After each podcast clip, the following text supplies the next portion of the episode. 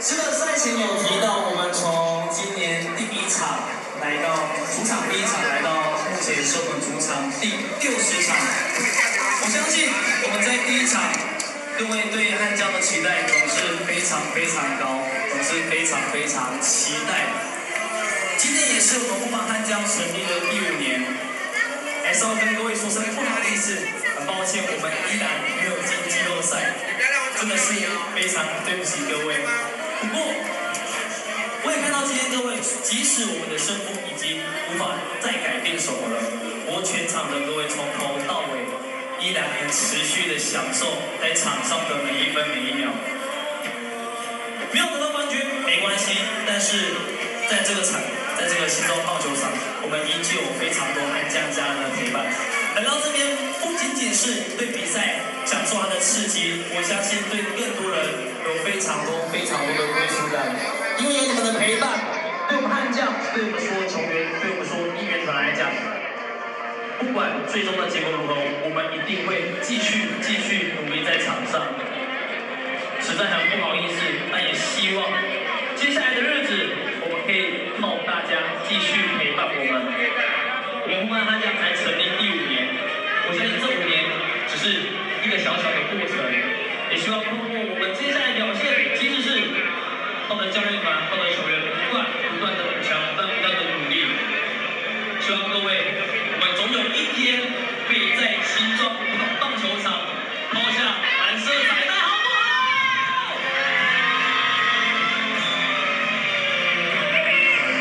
六十场准备结束了，也不知道明年会是怎么样的开始。在这边，阿诺非常感谢各位，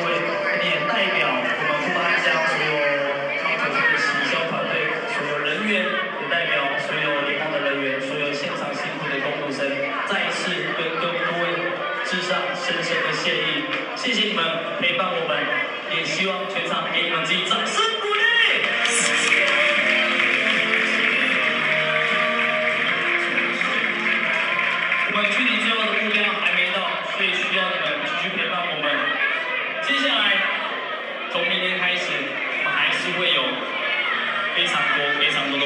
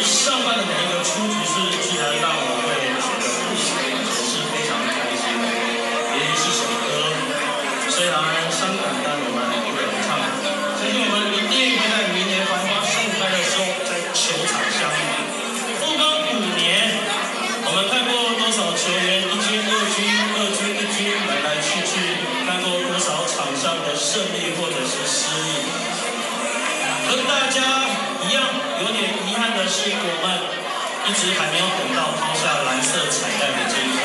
不过五年来，因为有着各位的陪伴着我们，一起为梦想拼搏而精彩。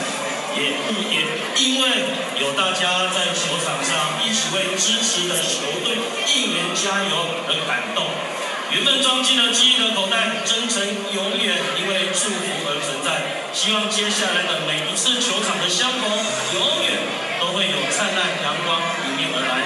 说好不哭，中华职棒三十二年，富邦悍将主场音乐团队，安诺、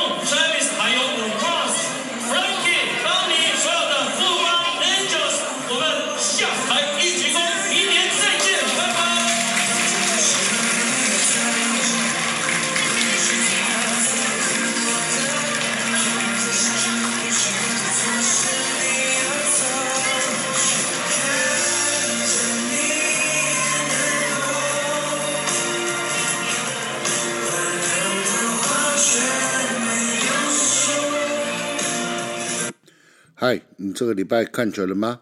大家好，我是威廉，欢迎来到立马帮帮忙。节目一开始的录音是富邦应援团队团长安怒，还有 DJ 刘老师，在今年新庄主场的最后一场赛事于结束比赛的时候，对着进场的邦迷所讲的一些感性的话。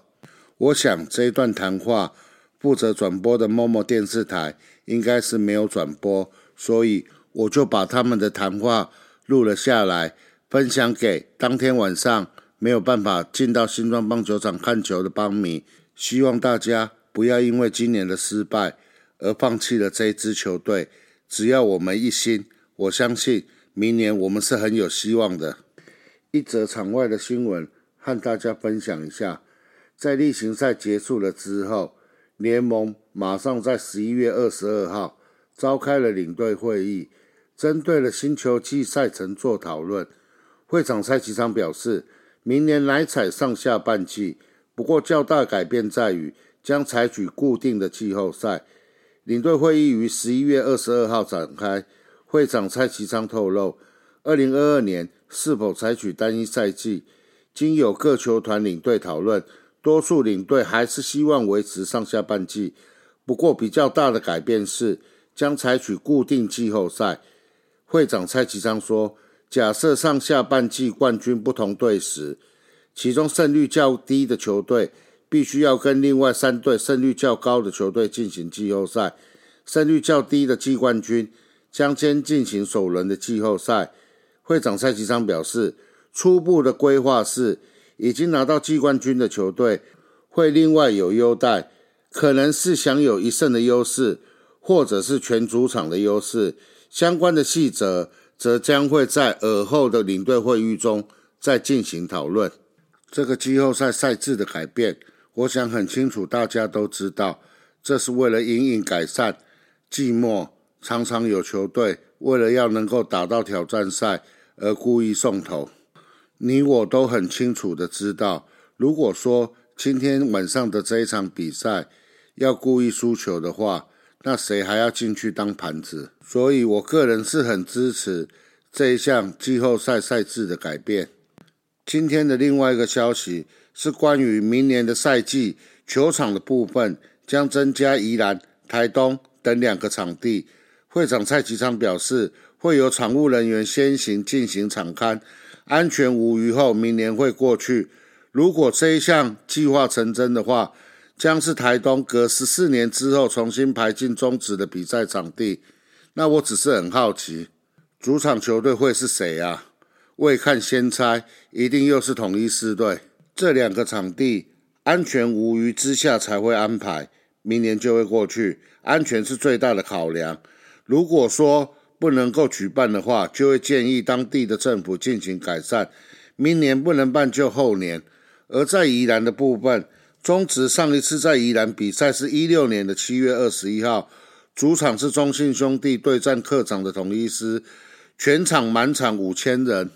而在台东棒球场的部分，县政府今年有争取到一点一二亿整建台东县棒球村，以加盖夜间照明设备。整建红土区、草皮区全面翻新，室内则规划了全新的球员休息室、淋浴空间、球员健身房、水疗室、球员餐厅等空间。另外，户外的部分则规划了室外的投手以及打击的练习场。那我的部分，这两个球场都是曾经在一八年的时候有去参观过。宜兰是因为中道中学的告别 OB 赛。而台东的部分则是关怀杯。坦白讲，如果问我这两个场地是否适合办职业的比赛的话，以我个人的观念，台东勉强是可以。而且台东今年有编列预算去做梗建，而在宜兰的那一座罗东球场，我个人是建议不要办了，因为包括球员的休息室，包括场地都非常的不好。分享完了，在二十二号。在开完领队会议之后所发表的新闻之后，或许有些球迷会觉得很奇怪。哎，威廉，你怎么没有谈到第六队的新闻呢？关于这一点，我必须承认，我一定是受了从月英的影响。这个等到《运动产业发展条例》第二十六条之二修法三读通过后，如果中华电信它的组队评估是很乐意的话，我想再来讨论这个第六队的议题也还不迟啊。以上就是我个人对于这个礼拜场外新闻的心得感想。那现在我们就开始进入本周的悍将战报。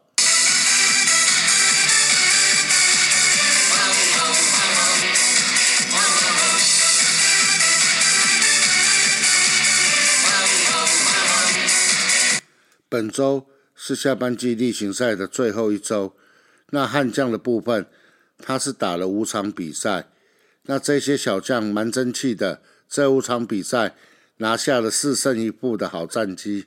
本周的第一场比赛在新庄主场迎战中信兄弟，这场比赛坦白讲，呛死曲跳到好累好累，罗力七局用了九十七颗球，送出了七张老 K。没有任何的失分，但是相对的，他也封印了我们的打击。在罗力主投的七局中，我们悍将的打者也是没有打下任何的分数。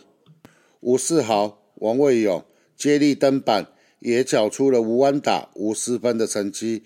阿勇啊，更是连续投出了三张老 K，直接让对手三上三下。双方在九局结束时，以零比零的姿态。进入了延长赛，蓝凯清在延长赛时率先登板，他主投了零点二局，送出了一 K。那接着由李建勋接手战局，成功化解了垒上有人的危机，无失分，零比零的状态进入了十一局上。十一局上由小欧欧书成主投，同样让对手三上三下。十二局上则是由小范范玉宇接手。范玉仅用了八颗球就完成了投球任务。十二局下，悍将最后的进攻机会，董子恩敲出了安打，并由姚冠伟接力带跑，而王振堂的牺牲短打成功推进了跑者。阿德、范国成连续获得了四外球保送，形成满垒。这个时候，轮到了那个男人，那个男人打出了再见安打，悍将拿下了胜利。这支再见安打是那个男人阿传，他生涯的第四支再见安打。而董子恩的部分，他在这一场比赛打出了生涯首次的猛打赏成绩。这场比赛呛死一直跳，但是分数就是打不进来。幸好阿转在十二局下半解救了我们，把这一场给坦了下来。本周的第二场比赛一样在新庄主场。迎战统一狮队，统一狮队派出的先发投手为布雷克，而布邦悍将则派出了第二次先发的郭俊麟。郭俊麟在他生涯第二次中职先发的部分，用了五十七球，主投了四局，没有失分，被打出了两支安打，那送出了一次的三振，另外再加码两次的美记守备，那成功完成了任务。尤廷威在五局上半接手，他失掉了两分。本季第二次登板的岳少华，今天则主投了三局，在这三局中，仅被敲出了一支安打，没有失分，总共送出了三次的三振。九上罗国华，他没有办法完成投球任务，再加上手背接连的诅咒，总共失掉了五分，甚至让陈运文。他必须要上来投了一局之后再下场，为什么呢？因为原本八局结束的时候，统一师是紧紧的只以二比零领先了布邦，但是布邦在九上的主州一口气让统一师多拿了五分。那原本已经在场边热身好的陈运文，他只好先上来投了一个人次，让接手的投手。有时间热身完之后，再上来解决另外的两个打者。打击整场打了五支安打，但是惨遭统一师投手的完封。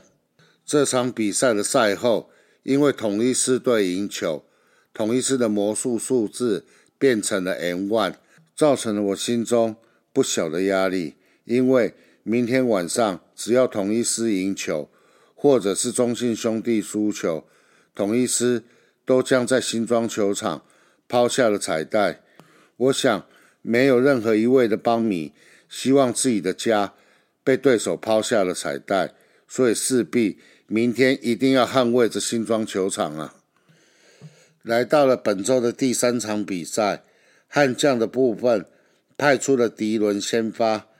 迪伦好球率在这场比赛真的很准。那他主投了五局，被打出了两支安打，投出了四次的三振，那没有任何的四坏球保送，失零分。那他拿下了来中职之后的首胜。中继投手的部分，优马他投了两局，失掉了一分。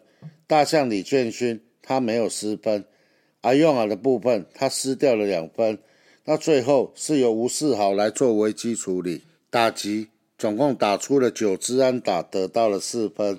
其中申奥伟他在这一场比赛打出了猛打赏，三支安打拿两分打点。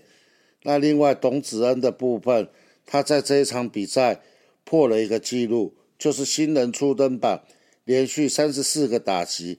没有被三振的中职新纪录。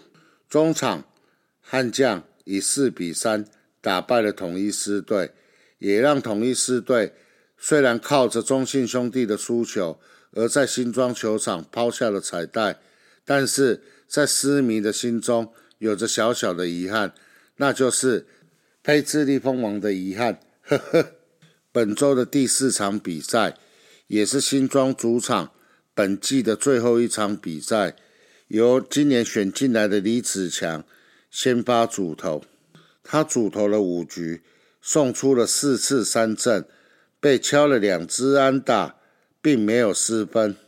而在打击上，二局下范范他打出了二垒安打，接着盛浩伟再打出了一支安打，为悍将拿下了第一分。而在四局下，再次由范范的安打。开启了攻势，申浩伟接替在后面敲出了二垒安打，而杨敬豪再打出了一支安打，得到了分数。余生旭再击出了一支二垒安打，悍将在这一局再得了两分，以四比零领先。而在中继投手的部分，在六上接替李子强投球的是另外一位菜鸟投手陈冠勋，但是。他应该是很紧张的状况下，并没有能够拿下任何的出局数，总共失掉了两分之后，交给了欧书成去做后续的投球任务，而小欧他顺利的完成了中继任务。六局下半，由申浩伟再打出了本场比赛属于他个人的第三支安打，这支安打是一支三垒安打，然后再靠着余生旭的安打。申奥伟跑回了本垒，拿下了这场比赛的第五分。范范范国成则在七局上半敲出了一支场外的全垒打，再为球队添加了保险分。这也是范范个人本季的第九支全垒打。七局八局上来投球的蓝凯清和吴世豪都没有失分，而九上上来关门的王卫勇他失掉了一分。在打击的部分，申二伟今天打出了铁支四支四的超强表现，而范国成也有三支三的猛打赏，而胜投的部分则给了生涯第一次先发的李子强。本周也是本季的最后一场比赛，是做客到天母对战魏全龙。这场比赛，布邦是以五比一打败了魏全龙。这场比赛的五个焦点。第一个是范范范玉宇，他完投九局，仅失一分，送出了六个三振，拿下了个人生涯的首场先发胜投。而本场比赛的第二个焦点，就是两队的中外野手天哥郭天信以及申浩伟各表现了一次超精彩的美技。而第三个焦点，就是七局下杨敬豪打出了三分超前逆转的全垒打。而最后一个焦点就是董子恩在十一月九号达成生涯初登板后，本季初赛九场累积共四十二个打击，创下了中职新人初登板，最长连续打席未被三振的记录，而且更难能可贵的记录是，这个记录会持续进行中。回到了比赛的内容，七局上，阿德、张进德、余生旭接连获得了四坏保送，杨敬豪敲出了本季的首轰，三分炮帮助悍将逆转了战局。而在八局上，悍将再发起了攻势，孔连恩不死的三振上垒，申浩伟敲出了二垒安打，董子恩的安打则带有一分打点。陈德大王王以诚提出了滚地球，送回了三垒的跑者。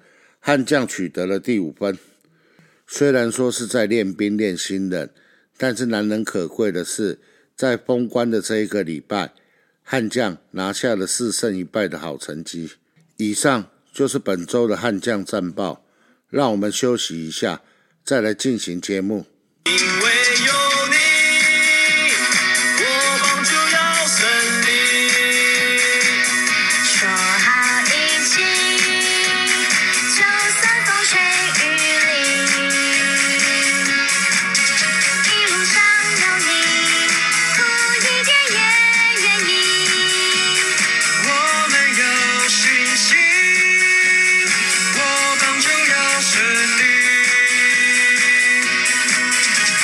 欢迎回到尼玛帮帮忙。随着例行赛的结束，那第一季的尼玛帮帮忙也预计在这一集做最后的一个 ending。那各位也不用担心，在非赛季的时候，威廉这边预计会两周更，那请大家多多期待。那至于这两周更的内容，因为本身的棒球比赛不多，所以我预计会来邀请来宾来谈谈。他为什么喜欢棒球？他为什么支持布邦？如果各位有兴趣的话，可以透过大叔野球五四三的脸书社团，或者是大叔野球五四三的赖群组私讯我报名，我们再来讨论。你可以录音的时间，可以录音的地点，欢迎各位多多报名参加哦。那至于本季的布邦悍将带给我的感想，我想留在。下一集的节目中，再来和大家分享属于我个人的心得感想。那很开心，利用本季富邦悍将的最后一场比赛的赛前，在 TM 邀请到我的好朋友蚁人来谈谈今年的富邦悍将，他个人的感觉是如何。那因为是在室外录的，因此如果有听不清楚的地方，还请各位听众多多包涵。那今天在第一季的尼玛帮帮忙，我们邀请到的特别来宾是我在新庄棒球场非常非常好的一位朋友，那就现在先让他来自我介绍一下。嗨，各位野球大叔的听众朋友们，大家好，我是球场蚁人的蚁人。对，那我支持富邦悍将这支球队也将近五年的时间。对，那很高兴认识大家，今天有机会。和大家一起来分享这个主题。那我最主要邀请蚁人来哦，是让他来聊聊今年的布邦，他有什么样的一个感想？那我不是主角，现在就麻烦蚁人来。嗯，今年的富邦啊，给我的感觉其实就是投优于打吧。我们的投手的防御率其实是。联盟来讲，就是排名第二，跟第一名的统一其实就只差一点点的差距而已。而打击的部分呢，完全就是敬陪末座，真的是惨不忍睹这四个字来形容吧。比刚加入的卫权来讲还要再差。我觉得这个部分可能是富邦明年开始要好好调整的部分。那当然了，这很明显的薪资的部分可能。这个球季结束之后，就会开始大刀阔斧，对，所以这是我第一个看到的部分。那你刚才有提到，今年是属于投高打低的一年。那对于投手的部分，上半季的富邦悍将的投手，跟下半季的富邦悍将的投手，对你来讲有什么差别吗？嗯，差别来讲的话，我觉得下半季。换了布鲁斯投手教练之后，很明显的这个整体的牛棚来讲，是真的进步蛮多的。就是，呃以前的投手调度的时候，会觉得会有点天天系列那种感觉，就是可能就是很明显就是有分领先组或是落后组这个部分。但是下半季换的布鲁斯投手教练之后，就很明显他很敢去用这些投手，不管是领先还是落后，就是他有人家所讲可能按按保，呃，就是所谓的照表超课之类这种值日生的感觉。虽然是这样子。这个部分啊，但我觉得某部分来讲是真的，对这些投手群来说是真的，是真的帮助还蛮大的。但有某某些时机来讲的话，真的有时候会有点慢半拍的感觉啦。这个可能是这个细节可以再做得更好的部分。嘿，难得邀请到蚁人来哈，那在场内表现的部分哦，我还是想问一下蚁人，你对于最近这两周？新人陆陆续续的拉上来开开箱，那在打者的部分，你有什么样的一个感觉？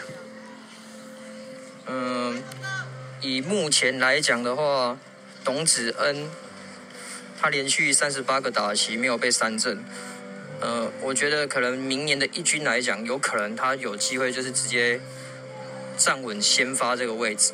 那王以诚的部分，手打席。手全雷就手打击全雷打，这个真的还蛮令人惊艳的。当然有机会是明年有可能就是直接先上来，可能跟国成这样轮一垒，有可能也有这个可能性啊。对，那投手的部分，李子强是真的五局没有失分，就是让人蛮印象深刻的。阿甘那个年代我是不熟，可是听说他很就是阿甘教出来的学生，应该是。明年也是指日可待啊，所以我对于明年的投手来讲是也还蛮给予赞誉有加的啦。伊人啊，那你完全投手的部分没有提到岳少华，好歹他也上来投了两场，你要不要谈谈你这两场对岳少华的感觉？对于少华这个部分呢，其实他第一场就是投的还蛮挣扎的。但第二场之后，第二场投起来其实感觉就比较顺手，就是三局无失分，这个表现还蛮不错的。对于明年来讲的话，其实我也还蛮蛮期待他有一个好表现，我也还蛮期望他可以对决他的哥哥跟弟弟，看是谁打好还是投更好。那对于场内球员表现的部分，你还有没有想补充哪些球员？对于场内球员这个部分呢，我比较想要提的有几个球员的部分。第一个就是范国成，国成他去年因为一垒跟三垒就是轮流守备的关系，可能某部分就影响到打击。但今年就是完全就是固定呃守一垒的部分，那相对的他的打击跟守备今年是真的有找回当初的手感。那我觉得这个部分他真的有有做的还不错，所以我觉得未来的一垒手可能就是他很有机会就是可以站稳，但因为最后面几场他又去守了右外野，他的那个守备其实某方面来讲是有一定的水准在，所以你改成去练右外野跟一垒的话，对富邦来说这也是一枚活棋啊。那。除了这呃，除了国城之外，再来我就是国林。国林来讲，今年的话算是富邦打击率算最高的。对，那他打击是今年是真的相对的很，就是有有提升很多。只是比较可惜的就是，他可能嗯某部分来说可能会。他要好好的维持他的健康的这个部分，如果他能维持好健康，对富邦来说的话是一大利多。那最后的部分，我想提的就是浩伟。浩伟来讲的部分，我觉得跟去年相较之下，他今年是真的。进打击来讲啊，是真的进步还蛮多的。从就是三振比较高，到现在就是选球来讲，是真的有做到不错的部分。还有他的长打的部分是有长出来，只是手背的部分就是可能专注度要再去做提升啊，不然很容易就是造成一个很大的失误这样子。对啊，所以我觉得这是目前野手方面来讲。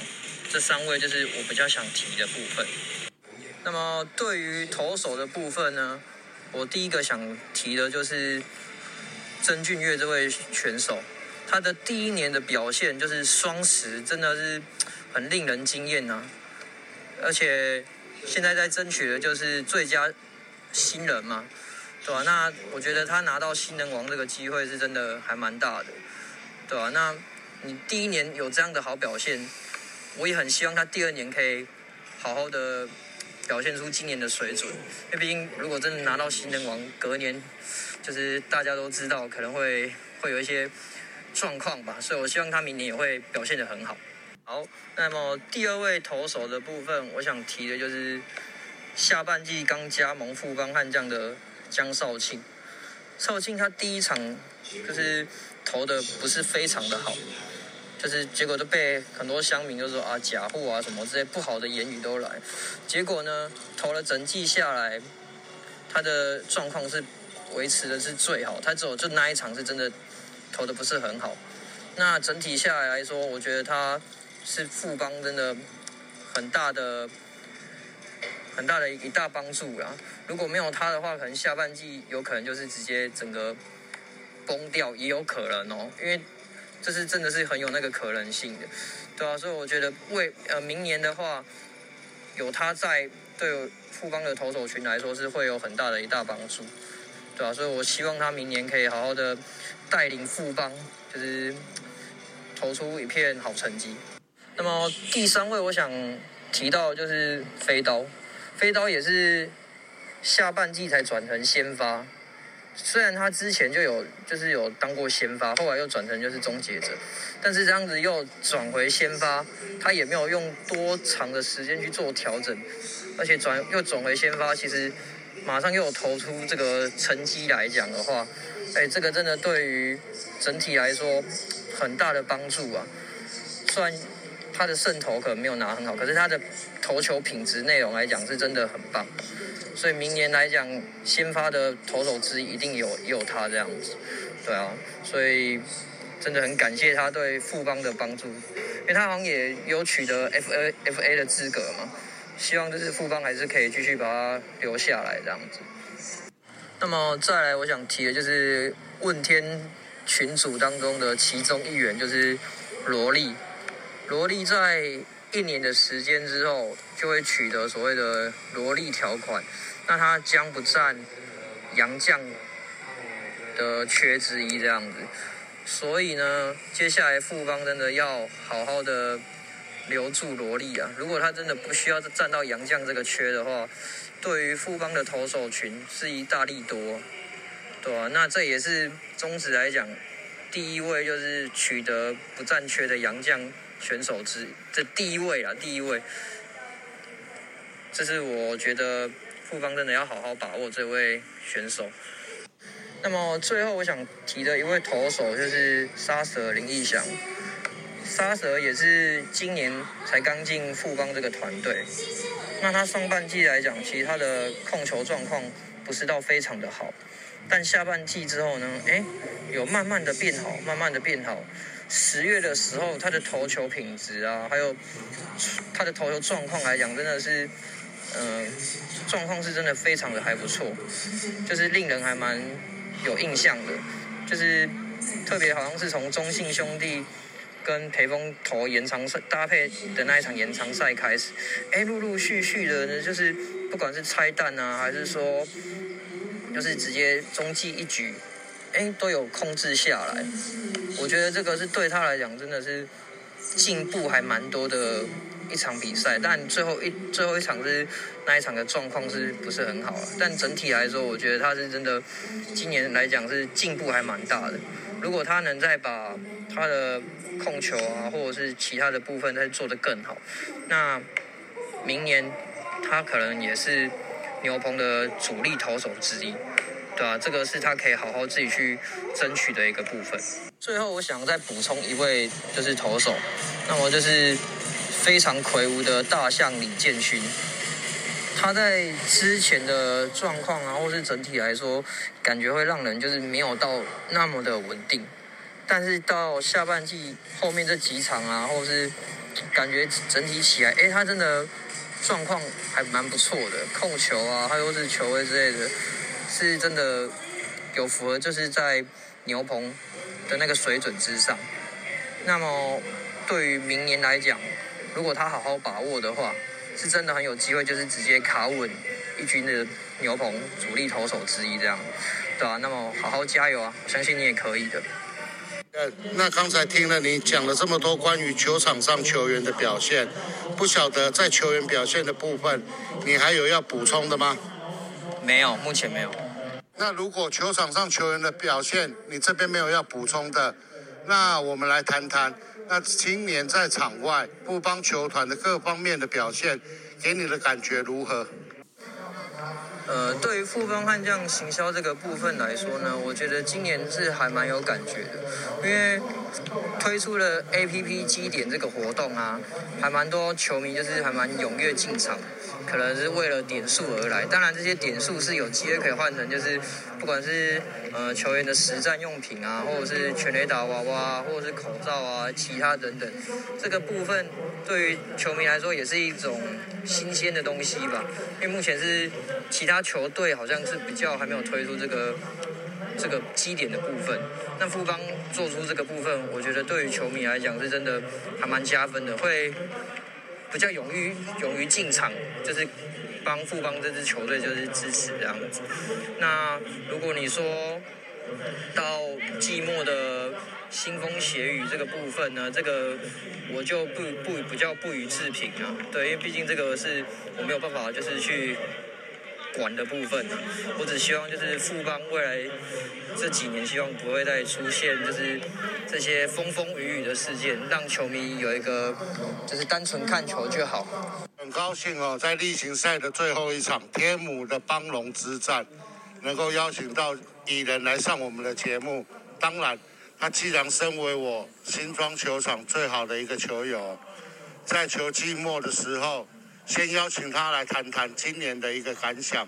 那会在利用秋训或者是春训的期间，再找一集的节目，请蚁人来谈谈他为什么支持富邦悍将。那谢谢各位的收听。很开心在第一季的最后一集能够邀请到蚁人来聊聊今年富邦整体表现带给他的感觉。各位听众朋友，如果你也有意愿来节目畅谈你爱上棒球的原因，还有你为什么支持布邦悍将的话，欢迎你利用脸书社团或者是群组来私讯我，期待各位的参加哦。以上就是本周的节目内容，我们下下周见，拜拜。